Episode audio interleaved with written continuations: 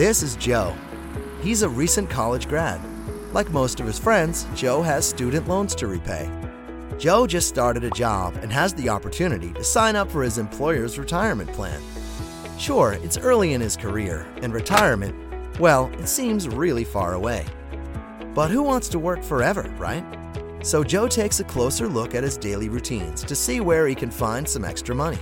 While he loves getting lunch at his favorite taco place, the costs add up more than he expects. Joe decides the smart move is to take the $6 he was spending on lunch every workday and put that money toward his retirement plan. He figures he could save nearly $300,000 by the time he retires. And that's worth holding the guac for. But that's not all. Joe's new retirement plan offers employer matching contributions. It's like being given free money. Who doesn't want that? So Joe makes sure he's contributing enough to take full advantage of the match. Of course, Joe can't forget about making payments on his student loans, so he looks for a payment option that fits his lifestyle.